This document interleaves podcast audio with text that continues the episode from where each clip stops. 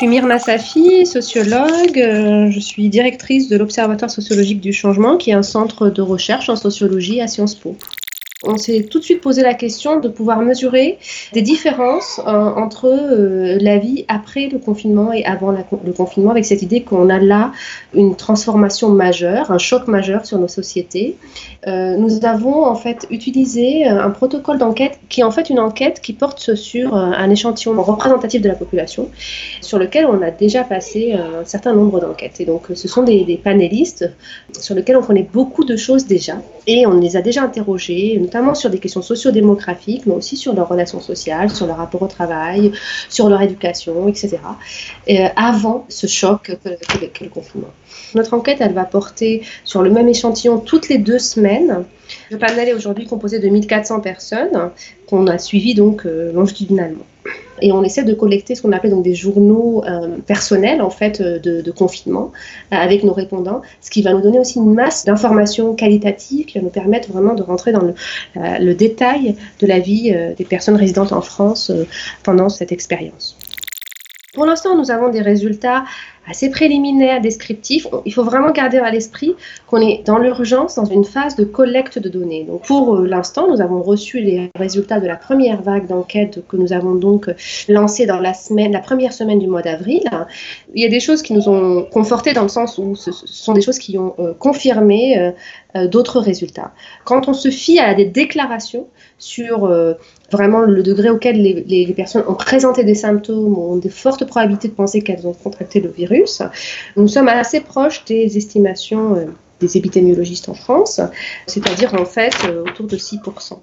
Ce qui nous intéresse, nous, en tant que sociologues, c'est aussi à quel point l'expérience de cette maladie est devenue répandue au-delà de l'expérience individuelle d'ego. Et c'est pour ça qu'on a demandé euh, à nos répondants de nous dire s'ils connaissaient quelqu'un, en fait, qui avait été malade.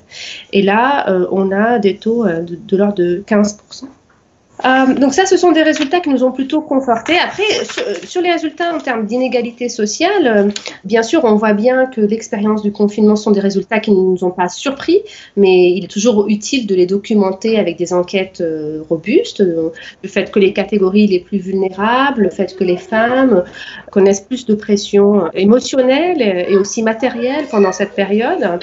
Mais peut-être un, résultat qui nous, nous a un petit peu surpris, enfin pas forcément nous, mais je pense qu'il peut surprendre dans le débat public, c'est que euh, notre enquête est loin de montrer que le confinement euh, est, une source généralisée de pression sociale.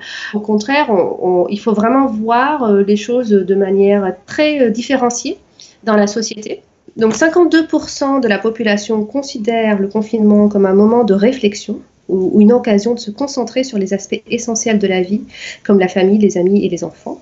Ceux qui le qualifient de source de stress sont en fait de, de 19%. Euh, et 6% disent que c'est euh, du temps perdu.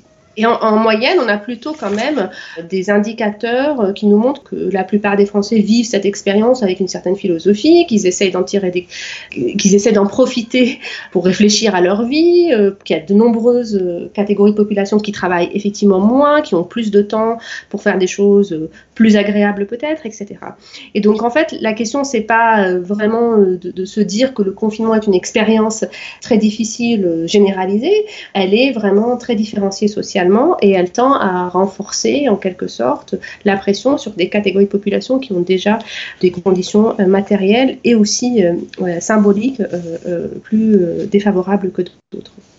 Si on posait juste une seule question sur le bonheur, on voit qu'en général, les gens se disent moins souvent heureux. Mais après, si on, va dans le détail, on leur pose toute une série de questions qui, qui sont en fait euh, les questions classiques dans les batteries de mesures de santé mentale, stressé par exemple, nerveux, euh, découragé, triste, etc. On voit qu'en fait là, on n'a pas une évolution aussi marquée qui se, qui se dessine pendant cette, ces deux premières semaines. Encore une fois, nos données portent sur les deux premières semaines de confinement. Donc il est trop tôt de tirer des conclusions hâtives de ça. Mais il, est aussi, il faut aussi prendre avec précaution les conclusions selon lesquelles ça va très très mal dans la société pendant le confinement. Un résultat qui me semble intéressant, c'est qu'on a d'emblée dans cette première vague demandé aux gens ce qui les inquiétait le plus en fait dans cette expérience. Est-ce que ce sont les conséquences sanitaires ou les conséquences économiques? Euh, Et on a 25% d'échantillons qui choisissent euh, la santé et 18% l'économie. Ce qu'on voit se dessiner, c'est que les, femmes semblent davantage sensibles aux conséquences sanitaires de la, crise. Une autre question qui nous semble aussi importante à mesurer euh, dans le temps, c'est le rapport à la famille, euh, aux enfants euh, et tout ce qui concerne la répartition des tâches au sein du ménage, puisque le confinement a été une expérience centrée sur le domicile. Euh, on, aimerait bien mesurer euh, euh, en fait si cela a accéléré là aussi certaines transformations qui étaient en cours concernant en fait la répartition des tâches ménagères dans les familles. Nous allons consacrer d'autres vagues pour étudier plus en détail certaines expériences spécifiques. La deuxième vague va porter beaucoup sur l'école à la maison et aussi les premières perspectives de, de déconfinement. La troisième vague, elle va porter très spécifiquement sur les questions de travail et du télétravail en particulier les pratiques du télétravail, sur la répartition des tâches au sein du ménage, et puis sur les questions des contacts sociaux et de la sociabilité. Et euh, la quatrième vague va très vraisemblablement porter spécifiquement sur euh, le déconfinement et l'après-confinement.